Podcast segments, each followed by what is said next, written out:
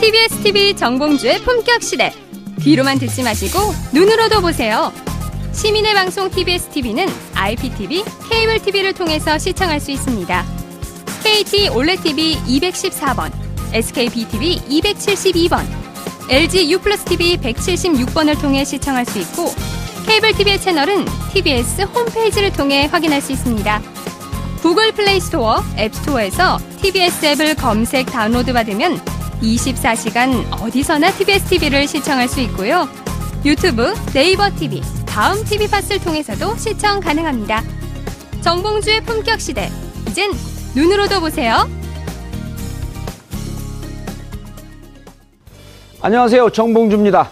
TBS TV의 고품격 토크쇼 정봉주의 품격 시대가 방송 1주년을 맞이했습니다.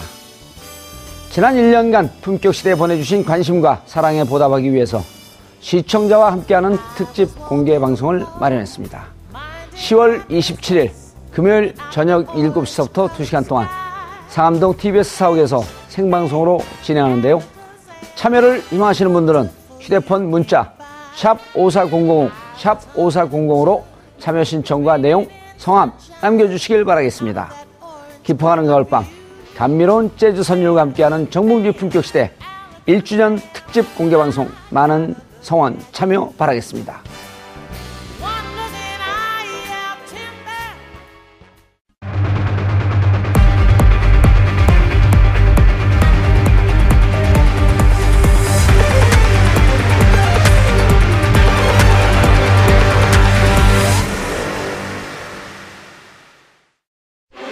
정부가 24일 가계부채 종합대책을 발표했습니다.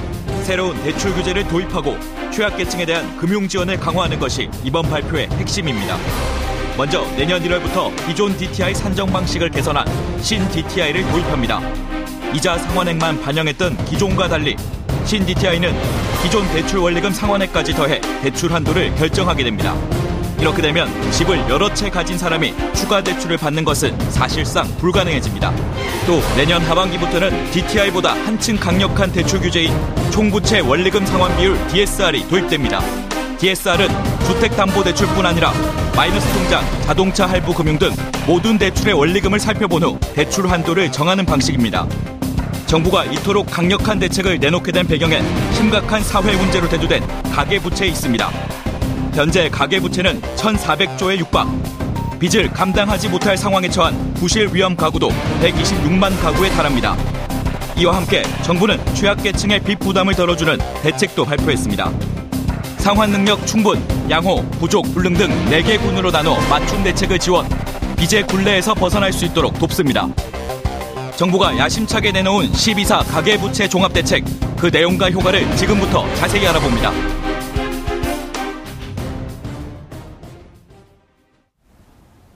10월 24일 화요일 정봉주 품격 시대 두 번째 이슈 들어가겠습니다. 빚으로 집 사서 돈을 벌 수 있는 시대는 이제는 끝났다. 정부가 천정부지로 치솟고 있는 가계부채를 잡기 위해 종합대책을 내놨습니다. 가계부채 급증의 주범인 집단 대출 기준을 강화하겠다는 게 핵심 내용인데요. 대출 받기가 꽤 까다롭게 많이 바뀔 것으로 보입니다. 만약 내 집을 마련할 예정이다. 빚을 내야 할 일이 있다면 오늘 이 방송 집중해서 잘 봐두셔야 할 것 같습니다. 이 문제 관련해 두 분 모시고 말씀 나눠보도록 하겠습니다. 오랜만에 나오셨습니다. 정철진 경제평론가 자리하셨습니다. 네, 안녕하십니까. 예.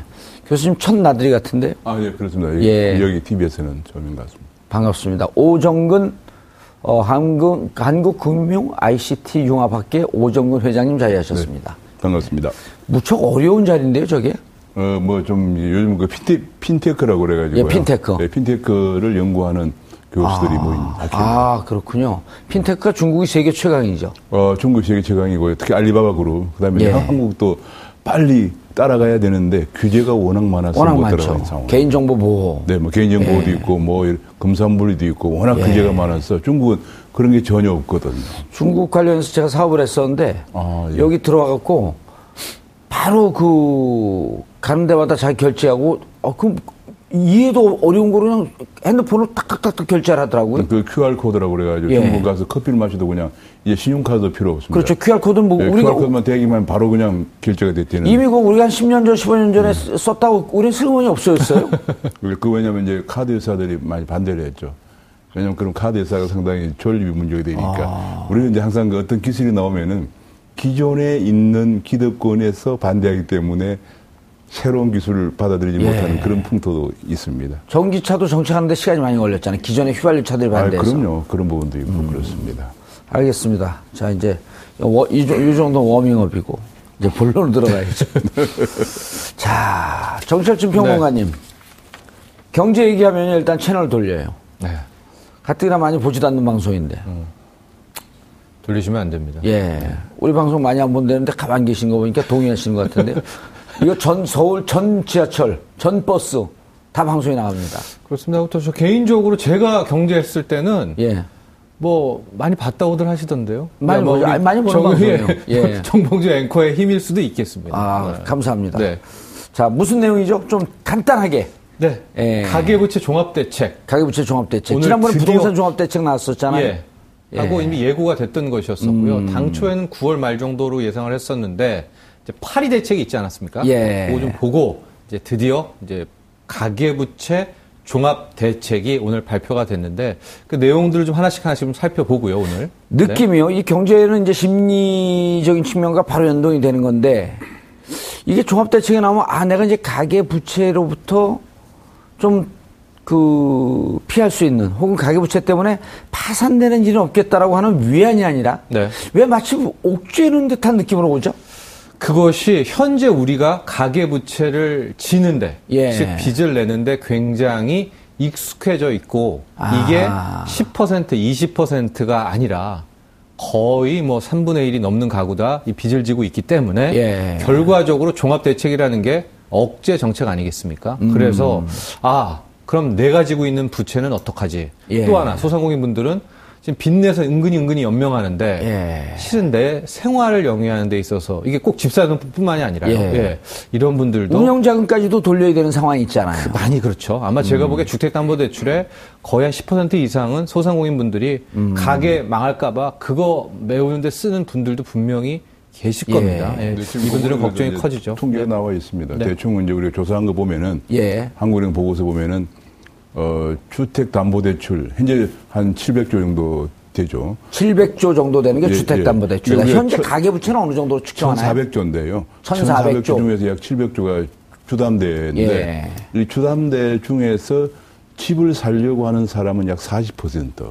어허, 그러니까 4 7 주택 구입 목적이 280조. 약- 예, 주택 구입 목적 40%. 나머지 60%가 뭐냐면 세 가지입니다. 하나는 조금 전에 얘기한 것처럼 이제 우리나라 자영업자들이 한 600만 되죠. 600만 명의 자영업자들이 사업을 하기 위해서 뭔가 퇴직하고 뭐 하다 못해 치킨집에 하나 하려면 돈이 필요하죠. 예. 그래서 빌리는 사업자금 대출이 있고 또한 가지는 지금 너무나 많은 사람들이 기업에서 일자리를 잃고 실업자로 돼 있으면서 생계를 하기 위해서 생계형 자금이 필요합니다.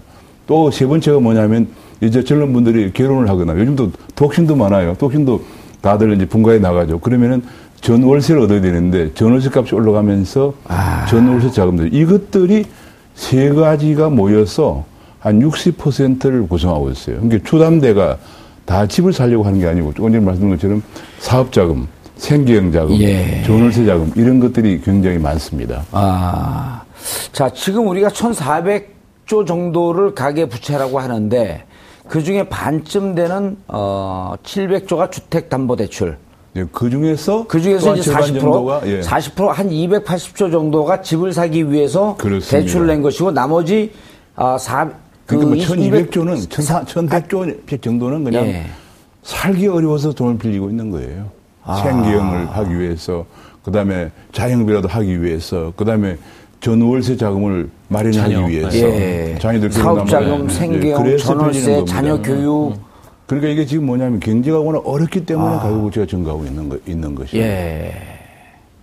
자, 그리고 그렇게 증가하고 있는데 이것이 무슨 어, 폭발 인계점을 한다라고 하는 이것이 어찌, 어찌 보면 또 2, 3년 전서부터 계속 나오다가 그렇습니다. 막상 또 그런 그 최악의 상황으로 안 간다라고 하는 주장하는 전문가들도 있고. 음, 오늘 보고서에 보면은 어, 기획재정부 보고서 보도에도 그렇게 나와 있어요. 그 약간 이제 그 보기에 따라서는 모순점이면 하나는 이제 가계부채가 1,400조가 증가했다. 그러나 문제는 아니다. 그렇지만 더 많이 증가하는 것은 좀 억제하겠다. 뭐 그런 얘기예요. 근데 이제 뭐 정부 당국 뭔가 지- 좀 불편하지만 직접적으로 얘기하기는 좀 어려운. 뭐 정부 당국 입장에서는 바로 직접적으로 얘기하기 곤란하겠죠. 그러나 우리 이렇게 생각하면 됩니다. 이제 정부 당국의 얘기를 잘 읽어보면은 그 주담, 주담대를 통해서 빌린 돈들은 예. 대부분 다 실물이 있기 때문에 예. 그것이 뭐 부실화가 될 가능성은 없다. 이렇게 음. 보고요. 어, 그러나 지금 문제는 그 아까 주담대가 한 700조 되고 나머지 한 700조? 예, 한700 정도는 신용대출이나 신용대출일 이런 게 수도 있고. 많거든요. 아니면 예. 아, 상가 건물 같은 거 아. 이런 거 대출인데 지금 상가 건물이 문제가 되는 것 중 하나가 지금 자영업자들이 최근에 최저임금을 300만 원 정도 한 달에 넣으면 최소 주- 줘야 되거든요. 그러니까 예. 자영업자들이 지금 난리가 났습니다. 그러면 자영업자들이 어려워지고 또 김영란법 시행으로 음식 고급 음식점 같은 게 안 되면서 상가 겸 상가 건물 같은 걸 돈을 주고 투자했던 사람들 상당히 어려워질 가능성이 있고요. 아, 그 외에 나머지는 그러니까 신- 상가 건물 전체를 산 게 아니고 상가를 부분 부분 분양받은 그렇죠. 그걸 말씀하시는 뭐 거죠? 층을 사거나 예. 그렇죠. 한 그- 칸을 샀다든지 예, 아니면 예. 한 층을 그리고 분양받았다든지. 이제 제일 문제는 주택을 갖고 있거나 그런 사람들은 뭐 지금 벌써 어, 집값의 한 뭐 60% 정도 예. 이렇게만 빌렸기 때문에 큰 문제가 아닌데 지금 문제는 그 그런 거 없이 예. 빌린 사람들이 이제 신용대출이죠. 어, 그런 부분들이 한 뭐 거의 절반 상가도 상가 건물 이런 걸 해서 빌린 게 한 300조 되니, 되니까 한 부담 400조 자금 쯤은? 7천조 되죠. 그럼 예. 400조 정도는 신용대출이라는 얘기예요. 아, 그거는 이 진짜 이게 터지게 되면 또 그 이자도 세잖아요. 그것이 이제 문제가 문제죠. 음. 제가 보기에는 그것이 결과적으로 경기가 좋아서 그분들이 참 사업자금 빌렸던 걸 갚을 수 있으면 다행인데 예. 요즘 계속 자영업도 너무 과당 경쟁이 되니까 예. 다 퇴직한 사람 다 자영업 하려고 하, 다 보니까 이게 잘 안 되면 이제 큰 음. 그것이 문제. 오히려 그런 쪽을 좀 포커스를 맞춰야 되는데 제가 보기에는 계속 주택 쪽만 포커스를 맞추다 보니까 예. 전체적인 가계부채를 잡는 데는 조금 역부족이 아니겠는가 음. 생각이 듭니다. 자, 정춘 네. 평론가님, 이게 이제 본 주제하고 조금 그 빗나가서 경제는 쉽니다. 이런 얘기를 많이 하는데 주식 시장 또 오늘 오늘 봤더니 2,500선 그 코스닥인가요? 코스, 네. 코스닥이 2,500을 돌파했어요. 코스피죠, 코스피. 네. 2,500 지수를 돌, 왔다 갔다 돌파해서 하고 있죠. 오늘은 조금 빠졌는데요. 예. 또 왜 그렇게 그 주식시장 그렇게 또 그 화랑이죠? 주식시장 같은 경우에 저 개인적인 판단으로는 거의 마지막 그 불꽃을, 그러니까 즉 유동성 파티의 끝을 보게 되거든요. 왜냐하면 이미 긴축은 어느 정도 천명된 상황 아닙니까? 근데 또 시중에 도, 도는 부동자금이 또 부유자금이 너무 많잖아요. 1074조 원 정도가 되죠. 1074 1074조 원 정도가 지금 소위 말하는 우리 콜자금이라고 해서 MMA, 뭐 CMA, MMF 등등 그게 부동산으로 갔다 이제 부동산을 못 가니까 주식시장을 갔다가 뭐 요즘 또 약간 멈춰 있죠. 예, 요즘 비트코인도 또 갔다가 비트코인도 갔다가 예. 이더리움도 갔다가 난리를 갔다가 펴. 네 하고 예. 아. 있는 거죠. P2P 대출로도 갔다가 그러고 있는 상황인데 주식 시장은 미국도 그렇고 전 세계적으로 거의 마지막 랠리를 펼치고 있기 때문에 이게 뭐 보는 측면에 따라 다르겠지만은요. 음. 지금 뭐 부동산은 이런데 주식은 그렇다. 주식도 거의 막판 랠리를 저는 아, 치고 있다 이렇게 보고 이렇게 있습니다. 되겠습니다. 이, 2,500 중에서 지금 삼성전자가 금년에 막대한 이익을 내면서 배당을 많이 하겠다. 그 다음에 아. 이제 그 소위 말하는 주주 친화 정책을 쓰겠다 발표했거든요. 예. 그 주주 친화 정책이라는 게 배당을 많이 하겠다는 얘기인데 그렇게 되면은 이제 삼성전자 주가가 많이 올라가죠. 그 다음에 SK 하이닉스도 이제 반도체, 그 반도체나 OLED 같은 관련 주가인데요. 그걸 빼고 나면은 대체로 아마 1,800, 2,000도 좀 안 되고 있는 상황입니다. 그러니까 이제 그러니까 그 메인 그걸- 반도체 그러니까 네. 호황을 이루고 있는 그 몇 개의 주가 끌고 가고 있을 뿐이지. 그렇습니다. 이런 일이 언제 있었냐면은 1995년 상반기에 아. 그때 우리가 64메가 디램을 세계 최초로 개발하면서 반도체 호황이 있었어요. 예. 그래서 그때 막 난리가 났, 났, 났다가 반도체 가격이 떨어지면서 바로 수출도 급전직하하고 주가도 하락했는데 예. 그래서 그것이 96년도에 악화되면서 위기가 온 거예요. 97년도 IMF 위기가 예, 왔고. 그래서 제가 지금 걱정이 뭐냐면 지금 제조업 가동률이 72%예요. 아, 그런데도 28% 불구하고 반도체 있다. 고항 때문에 지금 별다른 대책 없이 넘어가면은 잘못하면 반도체 가격이 하락하거나 그럴 경우에 97년 같은 반도체 착시로 인한 위기가 올 수가 있다는 얘기입니다. 지금 우리 수출이 계속 늘고 있다가 좀 주춤하긴 했지만 수출을 주도하고 있는 것도 반도체 수출이잖아요. 그렇습니다. 뭐 반도체 어마어마한 약진이고요. 예. 지난달 같은 경우에는 반도체뿐만이 아니라 뭐 철강, 화학도 함께 힘을 냈었습니다. 예. 그러나 아직까지는 이제 반도체 경기, 반도체가 우리 한국 경제를 이끌고 있다라고 볼 수밖에 없죠. 자동차 수출도 지금 이제 주춤주춤하고 있지 않나요? 특히 이제 중국에서 워낙 큰 타격을 보고 있기 때문에 이게 이제 큰 딜레마이기도 합니다. 왜냐하면 결국에 신흥국에서는 뭐 중국, 인도 이쪽 동유럽에서 끌고 갈 수밖에 없거든요. 네. 알겠습니다. 지금 두 분 교수님과 이제 정철진 평론가님이 마- 하- 하신 말씀이 결국 지금 한두 개 업종이 끌고 가지만 경제가 회복되거나 호황으로 들어가는 주- 국면은 아니다. 저는 그렇지 않다고 대단히 봅니다. 위, 위험한 상황이다. 지금 굉장히 2012년 이후에 우리 예. 경제가 장기적으로 지금 저성장 침체되고 국면을. 지속하고 예. 있고요. 이게, 이게 지금 뭐냐면은 대체로 보면은 이제 그 경기 순환 변동치라고 있는데 이게 한 음. 어, 110 정도까지는 올라가야 되는데 100한 4, 5쯤에서 계속 옆으로 행보하고 있어요. 아. 이 행보가 한 해 두 해가 아니고 2012년부터 지금 5년째 행보를 하고 있다는 것은 우리 경제가 활력이 없다는 거예요. 그만큼 활력이 떨어졌는데 그 왜냐 그러다가 최근에 음. 그거를 이렇게 선행 지수로 이해해도 되나요? 아, 그렇습니다. 음. 그 활력이 떠- 떨어졌는데 지금 문제는, 어, 지금 이제 반도체가 전 세계가 이제 모바일 폰이 고급 사양으로 바뀌는 시기예요. 아. 그 바뀌는 시기에 우리나라 반도체 시장을 거의 50% 이상 공급하고 있, 고 음. OLED는 세계 시장의 약 90%를 한국이 공급하고 있습니다. QLED라고 하는 것도 또 뭐 OLED, OLED. OLED인가요, 그? 이제 그 모바일 폰의 그 앞에 예. 음. 패널, 패널인데요.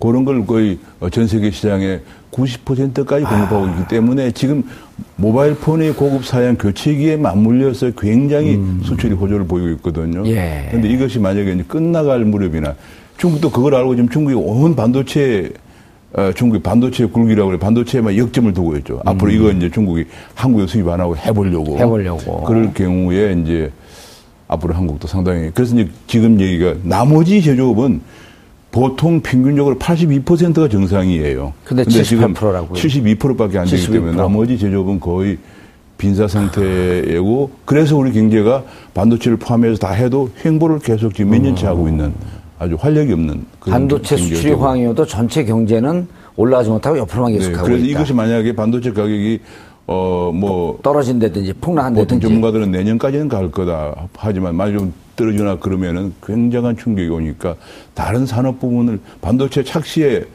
어, 착시로 그냥 있으면 안 되고 음. 다른 부분을 어, 활성화시키는데 노력을 해야만 된다는 얘기. 다른 제조업을 해야 되는데 근데 네, 그렇습니다. 그게 뭐 경제 구조적인 문제로 지금 아니 그, 이제 그 예를 들면 지금 구조적인 문제긴 하지만 그래도 할 수 있는 것들 예컨대 뭐 규제를 완화한다든지 음. 요즘처럼 임금을 너무 올려, 올리면 또 기업들은 해외로 나가죠. 음. 뭐 지난번에 광주에 있는 자동차 공장 가, 가전제품 옮긴다고 하니까 막 못 옮기고 난리 폈는데 아니 기업이 뭐 이익이 남아야 하죠. 뭐 음. 그런 것들을 좀 어떻게 투자를 할 수 있는 환경을 개선해 주면서 투자도 하고 일자리를 만들어내는 예. 그런 방향으로 갈 필요가 있는 자. 정철전 네. 평론가님, 가계부채가 좀 심각하다. 그 경기는 회복될 조짐이 잘 안 보인다. 한두 개 업종이 끌고 가고 있는데 이 반도체라고 하는 것이 다시 가격이 좀 하락한다든지 중국의 추월로 인해서 급격하게 좀 준다라고 하게 되면 한국 경제가 심각한 위기에 처할 것이다. 그럼 다시 그, 그, 수- 그 반작용으로 가계부채는 더더욱 힘들어질 것이다. 이런 상황이란 말이에요. 그렇죠.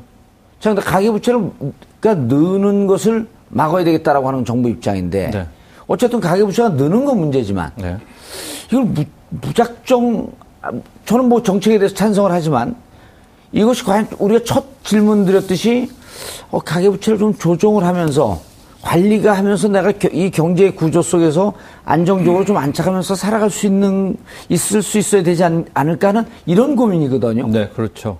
그래서 오늘 정부 발표를 좀 보면 예. 선제적 대응이다. 이제 이런 표현을 썼습니다. 음. 즉 그런 상황들을 다 알고 있다. 그러나 앞으로 이런 위기 예. 또 하나 전 세계적으로 금리 인상을 비롯한 긴축이 올 수 있기 때문에 예. 당국에서 나서서 개인에게 맡기면 잘 못 줄이니까 좀 선제적으로 대응한다는 얘기를 음. 힘들다. 예, 게다가 오늘 좀 보면 예. 물론 이게 실현이 될지 안 될지 모르겠지만은 당국이 이번에 좀 독특하게 현재 1,400조를 한 네 단계로 나눴습니다. 이돈 빌린 오호. 걸 해가지고 예. 상환 능력이 뭐 양호하냐, 뭐 이 정도면 아주 충분하다, 음. 아예 부족하다, 불가능하다라고 나눠서 이제 분석을 좀 했더라고요. 예. 그래서 불가능하다가 몇 프로점 나왔나요? 한 100조 원, 92조 원 정도가 좀 나왔습니다. 그러니까, 그게 이제 아주 그 악성. 못 받는다고 보면 되죠. 예, 악성. 예, 1,400조 중에 700조는 아주 탄탄하다. 라고 봤고 한 560조는 양호하다라고 봤는데 제가 보기에 이 중에서 한 10% 20%는 또 힘들다고 봐야 되거든요. 하고 나머지 부분 한 100조 원은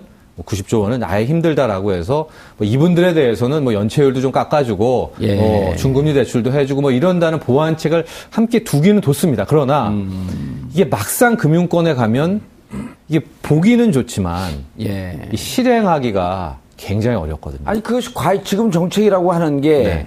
과거 관치금융 시절 정, 정부가 그 전체 금융시장을 장, 금융회사를 장악하고 있을 땐 가능하지만 그렇죠. 지금 다 외국계 기업으로 넘어갔잖아요. 게다가 또 어떤 일이 있냐면 이런 식으로 딱 가계부채 종합대책을 내놓으면 예. 은행이나 뭐 금융권은 그냥 안 합니다.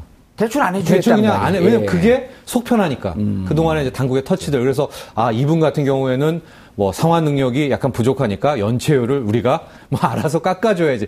이러지는 않거든요. 예. 그래서 분명히 정책으로는 아까 말한 그런 부분에 대해서 힘든 분들에 대한 구제책도 나왔지만 실행에 대해서는 조금 의문이 드는 게 사실입니다. 제가 한 두세 가지만 예. 문제점을 말 물론 이제 이번에 가계부채가 연간으로 볼때 어, 한 60조씩 증가하다가 작년과 재작년에 한 120조씩 증가했거든요. 예. 그거는 이제 어, 정부의 주택경기 부양 정책 더- 탓도 있고 또 금리가 또 낮아지기도 하고 아까 예. 제가 말씀드렸지만 이런 기회에도 많은 퇴직한 사람들이 어, 수익형 대출 부동산, 받아갖고 사업을 좀 하려고 수익형 하고. 부동산 상가 같은 거 임대주택 같은 거 이런 걸 이제 사서 노후를 좀 대비하려고 하는 그런 것 때문에 이제 어, 많이 증가했습니다. 근데 이제 문제는 뭐냐 이번에 대출을 못하게 하거든요. 그럼 예. 첫 번째 문제가 뭐냐? 자 LTV라고 그래서 40%예요. 예. 그러면 LTV는 집값의 40%만 대출해준다. 그러면 음.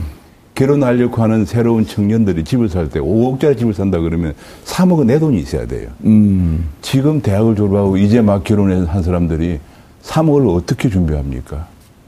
이게 무슨 얘기냐면은 교수님 현실성, 현실성이 조금 떨어진데 예를 5억으로 하지 말고 한 3억쯤으로 해서 시작하시죠. 어, 뭐 3억, 3억을 출발한 사람도 예. 이 있겠어요. 서울을 본다면. 근데 문제는 뭐냐면은 젊은 사람들 같은 경우에 그러면은 그 얘기는 집을 사지 말라는 얘기예요. 쉽게 얘기해서 젊은 사람들은 좀 심하게 얘기하면은 월세나 전세에 좀 오랫도록 살아라. 살아라. 그런 아. 얘기가 마찬가지거든요. 이게 젊은 사람들한테 굉장히 무서운 얘기예요. 그러니까 미국 같은 경우에는 대집을 살 때 80%까지 30년 모기지 해줍니다.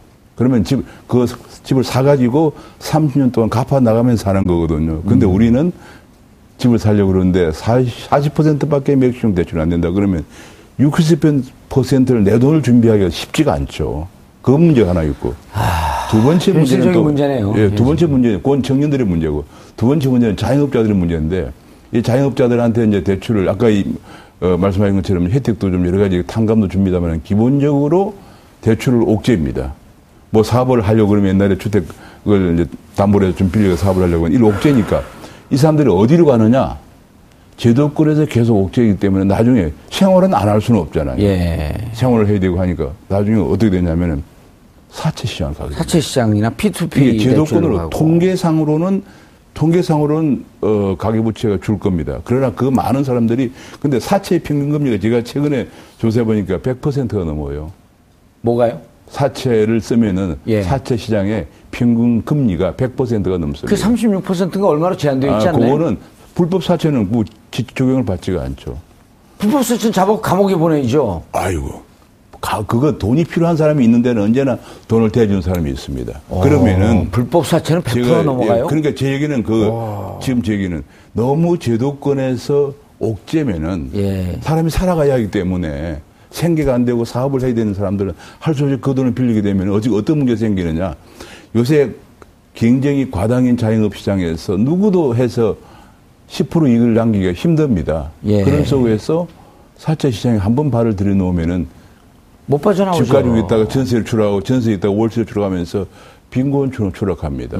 예, 거기에 대한 대책으로 이제 아까 말씀하신 것처럼 이제 어, 너무 안 되는 사람들을 좀 탕감해주기도 하고 예. 조금 또 할 수 있는 사람은 채무 제조 정도 해준다고 하는데 이거 그 해주고 또 자영업이 너무 안 되니까 최저임금을 올려버렸거든요. 그래서 식당에 외국인 노동자들한테도 한 300만 원 이상 줘야 돼요. 그러면 식당이 뭐 안 되죠. 그러니까 이제 그 임금을 정부의 재정으로 좀 보전해 준다. 이런 얘기를 내놓았지만은 역부족일 겁니다, 아마. 그래서 제가 보기에는 아마 너무 옥죄는 것만 능사가 아니다. 그런데 또 풀어놓으면 부동산가가 또 폭등을 해버릴 거 아, 아니에요. 그건, 그래서 그래서, 제가, 제가 네. 얘기했지만 1,400주 중에서 주담대가 700조 정도고 그중에서 주택을 사기 위한 대출이 절반 정도밖에 아니라 예. 그한 40%쯤 대출의? 원인을 좀 예. 원인별로 분석을 해 대책을 할 필요가 있다는 얘기예요. 제가 한번 이제 정부의 의도, 의중을 한번 좀 생각을 해보면 정부, 뭐 김현미 국토부 장관을 비롯해서 아마 당국에서는 이런 생각을 좀 갖고 있는 것 같아요. 이번에 가계복지 종합대책은 나왔지만 주거복지 로드맵은 아직 안 나왔거든요. 아마도 한 2주 후에 정도 이제 나오게 될 것 같은데 일단 당국에서는 부동산을 좀 잡고 싶어 하는 것 같아요. 그래서 이걸 이제 동시 패션으로 추구하는 게 아니라 부동산은 한 어느 정도 좀 쫙 눌러놓고 근데 언젠가 터지잖아요. 그게 눌러놓으면 또. 그렇죠. 그러니까 이게 참 이게 이제 정책의 의중을 제가 말씀드리는 건데 예. 인위적으로 일단은 잡는단 말이죠. 그러면 또 하나 주거복지 로드맵을 통해서 우리가 일단은 이런 거품을 눌러놓을 테니까 그때 실수요자가 와서 이것들을 이제 받아가시오. 아마 이런 큰 틀에서의 로드맵을 당국은 생각하고 있는데 시장이 그렇게 이제 뜻대로 되지 않죠. 아, 이쯤에서 이런 규제를 하면 지금 집값에서 한 15%, 뭐, 한 8%에서 뭐 이 정도 빠지게 되고, 이때쯤 실수요자들이 들어와서 이 주택을 받고, 이렇게 딱딱딱 아구가 맞으면은 좋겠는데, 이게 참 시장이 굉장히 뒤통수를 치거든요. 그러니까 네. 눌러놨을 때, 이게 한 5%만 빠지면 좋겠는데, 지금 과도하게 한 15%가 빠질 수도 있는 것이고요. 주거복지 로드맵을 이제 곧 2주, 3주 후에 나올 텐데, 그 로드맵을 통해서 실수요자가 또 안 사버릴 수도 있고, 그러니까 여러 가지 좀 변수가 많다라는 것도 함께 말씀드립니다. 중요한 그걸 경험을 하나 말씀드리면은 2004년도에 노무현 대통령 노무현 정부 시절에 이런 생각을 똑같이 했었거든요. 2004년도에 이제 이런 뭐 종부세도 도입하고 난리가 났습니다. 네. 그리고 어떤 일이 벌어졌느냐. 주택 공급량이 줄어버렸어요. 음. 지금도 그, 런 거잖아요. 공급량이 주니까 근데 올해 내년에 저- 지금 주택 공급이 폭발하는 거 아니에요? 근데 수도권에 이제 예, 많이 이미 이제 밀집돼 이미, 아. 인가가 된 거죠. 수도권에만. 이제 이렇게 되면 그러니까 이제 지금부터. 지금부터 공급량이 줄겠죠. 공급량이 줄면은 어떤 문제가 생기느냐?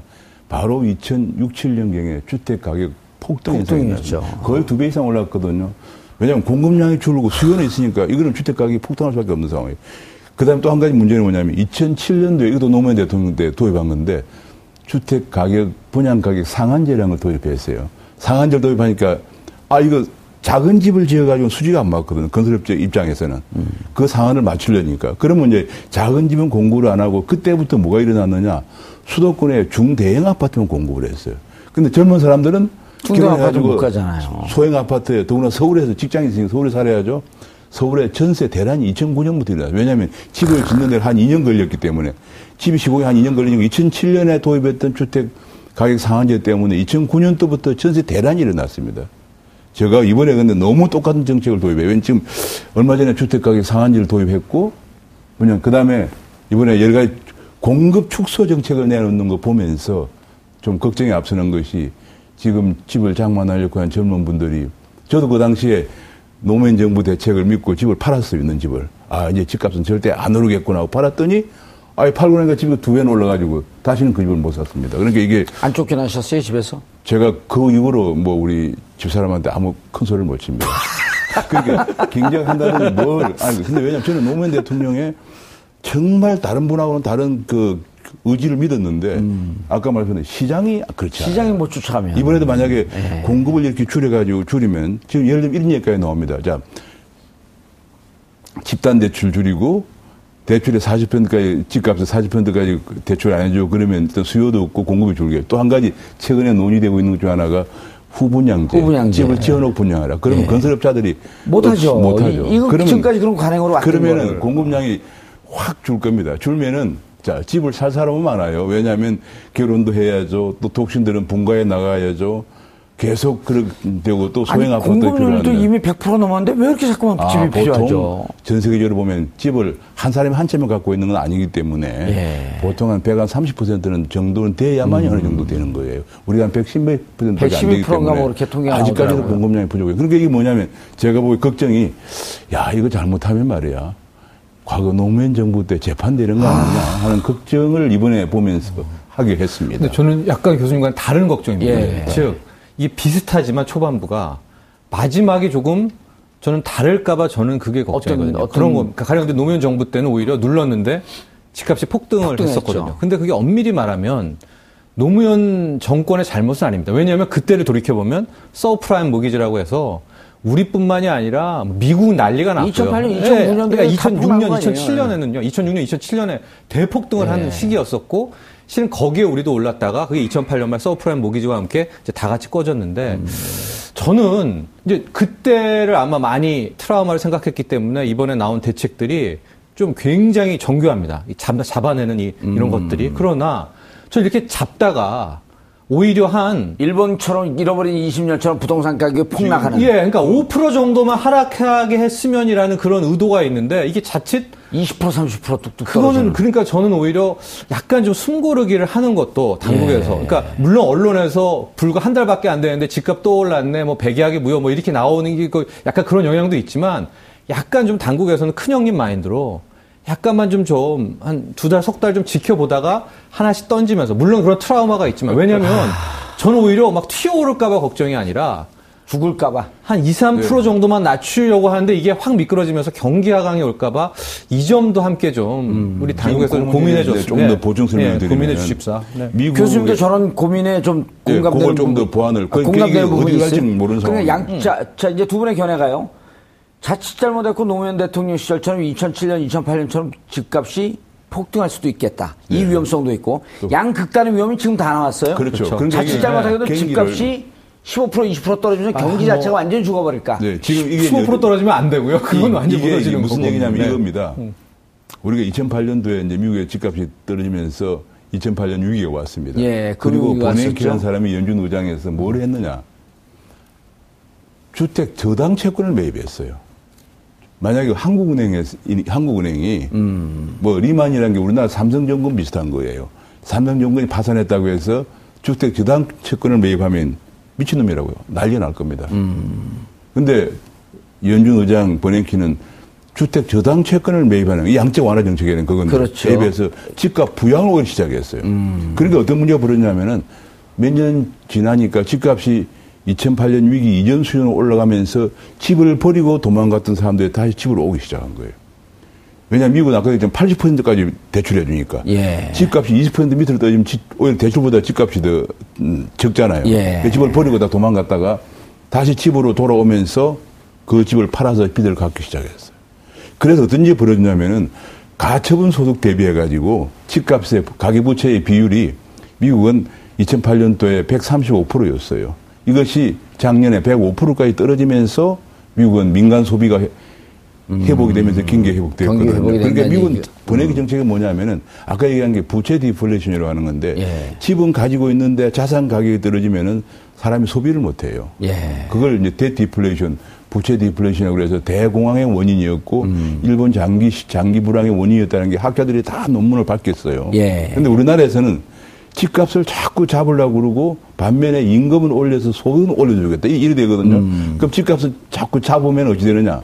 아까 얘기하는 자산 부채 디플레이션이 집을 살때 빚은 그대로 있는데 집값이 떨어지는 이게 떨어져서. 대개 퇴직한 장년들이 문제예요. 예. 퇴직해서 수입은 없는데 집은 살 때. 아, 이른바 일본에서 잃어버린 20년 동안 있었던 깡통 집안이에요. 그게 그게. 그거예요. 음. 우리 얼마 전만 하더라도 깡통 저그 얘기 많이 나왔죠. 음. 그런 일이 반복 그런 일이 만약에 재현되면 우리 경제는 제가 지금도 우리나라 어찌 되냐면 2008년도에 가처분 소득 대비 가계부채 비율이 143%였는데 그게 OECD 하면 간단하게 얘기해서 내가 그 벌 수 있는 돈이 100만 원이면 예. 부채는 그 쓸 수 있는 돈이 100만 원이면 부채는 140만 143만 원. 원인데 지금 그게 얼마냐? 소득을 할 수, 아니, 소비를 할 수 없는 상황이 되는 거죠. 네, 지금 얼마냐? 이게 주로 이게 한 110%나 105% 떨어져야 미국처럼 소비가 민간 소비 회복되는 이것이 예. 미국은 온갖 노력으로 한 6년 만에 그걸 105%에 떨어뜨렸어요. 음. 근데 우리는 지금 얼마냐? 오늘 기획재정부 발표한 자료를 보면 179%입니다. 제가 쓸 보니 수 있는 돈은 100, 만 원인데 부채 비율은 175만 원. 예, 그럼 이게 무슨 얘기냐면 우리나라에서 아. 민간이 소비를 회복할 정도로 한 105% 110% 미국처럼 낮추는데 제가 보기에 미국처럼 그런 정책을 해도 20년 간다는 얘기예요. 아. 우리나라가 완전 저성장에 이미 진입했습니다. 했는데도 불구하고 왜냐하면 GDP에서 민간 소비가 한 65% 정도 차지하거든요. 예. 그런데 지금 말씀하신 대로 추가적으로 한 10% 5% 넘게 하락하면은 우리 경제는 완전히 잃어버린 20년으로 갈 겁니다. 그것도 문제. 그래서 지금 이게 말이죠. 소득 대비 부채가 한 200이 넘어가겠네요. 너무 되면. 강력한 정책을 내놓으니까 이게 지금 어디로 튈지 모르는 그런 아주 어려운 상황이. 근데 이게 있습니다. 정부에서 이렇게 온갖 전문가들이 모여갖고 다 모여서 아이디어를 낸 건데, 자, 아이디어를 내기 쉽, 그, 내긴 어렵고, 비판하기 쉽거든요? 그럼 또 어쨌든 우리 지금 정, 이 경제를 활성화시키면서 부채는 잡고, 두 마리 토끼 동시에 잡아야 되는데, 누가 들어갖고 이걸 그러니까 합니까? 이게 뭐냐면 약간 미국과 다른 게 그겁니다. 아까 했지만 미국에는 버냉키가 그런 정책을 해도 사람들이 아 오히려 가난한 사람들은 아내 집값이 올라가겠구나. 그래서 내가 그 집 팔아서 빚을 갚으면 되겠구나. 음. 이래서 반겼단 말이에요. 근데 우리는 집값이 올라간다 그러면 우선 약간의 그 이- 우리나라는 인기 영합적인 정책을 좋아하니까 어 그러면 그건 부자 정책 아니야. 이래서 비판부터 나오기 때문에 이것이 말이죠. 정책을 만들 때 완전히 정말 이 경제 정책은 그런 걸 떠나서 순수하게 경제만 생각하고 해야 되는데 여기에 약간의 정책 판단이 끼어들기 시작하면은 걷잡을 수 없는 사태가 오는 거죠. 그래서 아까 우리 참 잘 얘기했는데 너무 과감한 정책은 경제는 절대로 안 돼요. 지금 우리 경제는 엄청나게 큰 100, 1600조나 되는 큰 경제이기 때문에 그야말로 조심스럽게 다뤄야 되는데 너무 쇼크를 막 주기 시작하면 죽게 되는 거죠. 정칠진 평론가님. 네. 그러나, 자, 우리가 여기서 훈수를 두고 말씀하기 쉽지만, 과연 이게 정말 정책이 성공을 하려면 성공해야 되는 거 아니에요? 그렇죠. 부동산을 좀. 잡아야 되고, 적정이 네. 좀 잡아야 되고, 네. 경기 둔화는 또 막아야 되고, 네. 온갖 전문가들이 다 붙어서 정책을 했을 거 아니에요? 그래서 예. 베스트 시나리오는 앞서 제가 말했지만은 여기서 차- 차근차근 부동산이 한 3%에서 5% 정도가 하락해주고 부동산가는 약간 연착륙을 시키고, 예, 이 시기에 이제 곧 나오게 될 주거목지 로드맵을 가지고 예. 실수요자들 이제 처음 주택을 사는 분들이 들어가서 이 주택을 받아주면서 서서히 연착륙하면서 그 뒤로는 인플레이션만큼 물가 상승률만큼 집값이 올라가는지 이게 우리가 기대하는 베스트 시나리오죠. 그러려면 네. 임대주택이나 좀 소형 주택을 대거 지어서 공급해야 된다 이런 얘기인가? 그렇죠. 이제 공급을 해야 되는데 제가 보기에 공급을 안 하겠다는 건 아닌데요. 그러니까 문재인 대통령 이게 이 정부의 이게 제가 보기에 제가 생각하는 그 의지는 뭐냐면 일단은 잡아놓고 시작을 하고 싶어 하는 것 같아요. 그러니까 이 부동산을 일단은 내 밑에서 한번 굴복을 시켜놓고 그 다음에 공급을 넣으면서 같이 이제 오게 하는.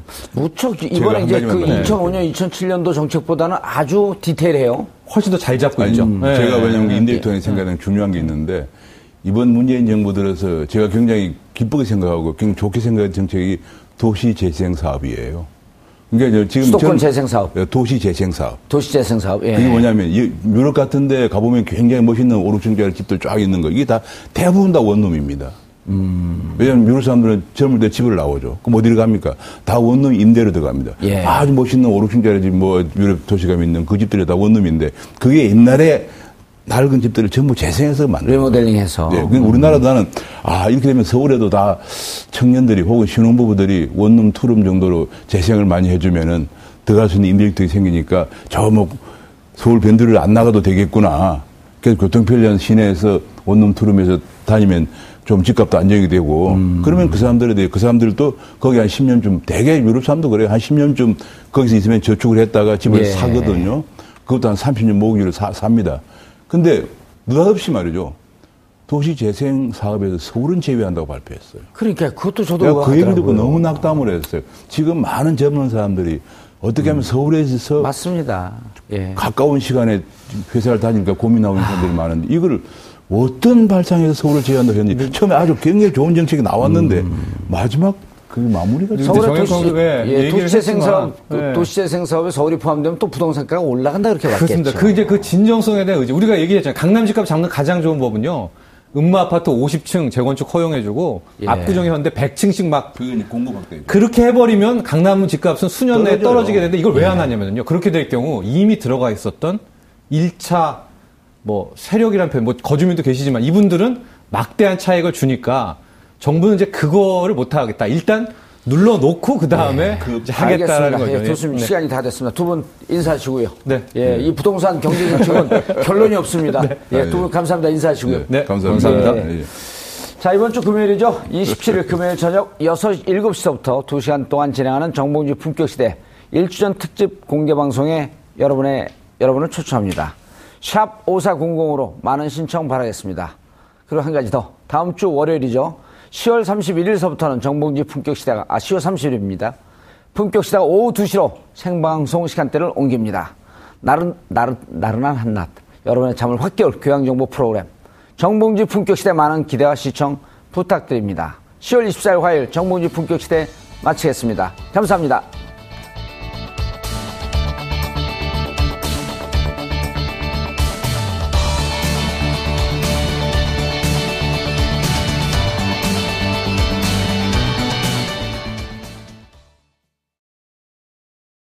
오늘 방송 좋았나요? 방송에 대한 응원 이렇게 표현해주세요.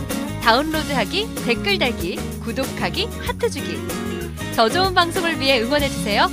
다운로드하기, 댓글 달기, 구독하기, 하트 주기. 기억하셨죠?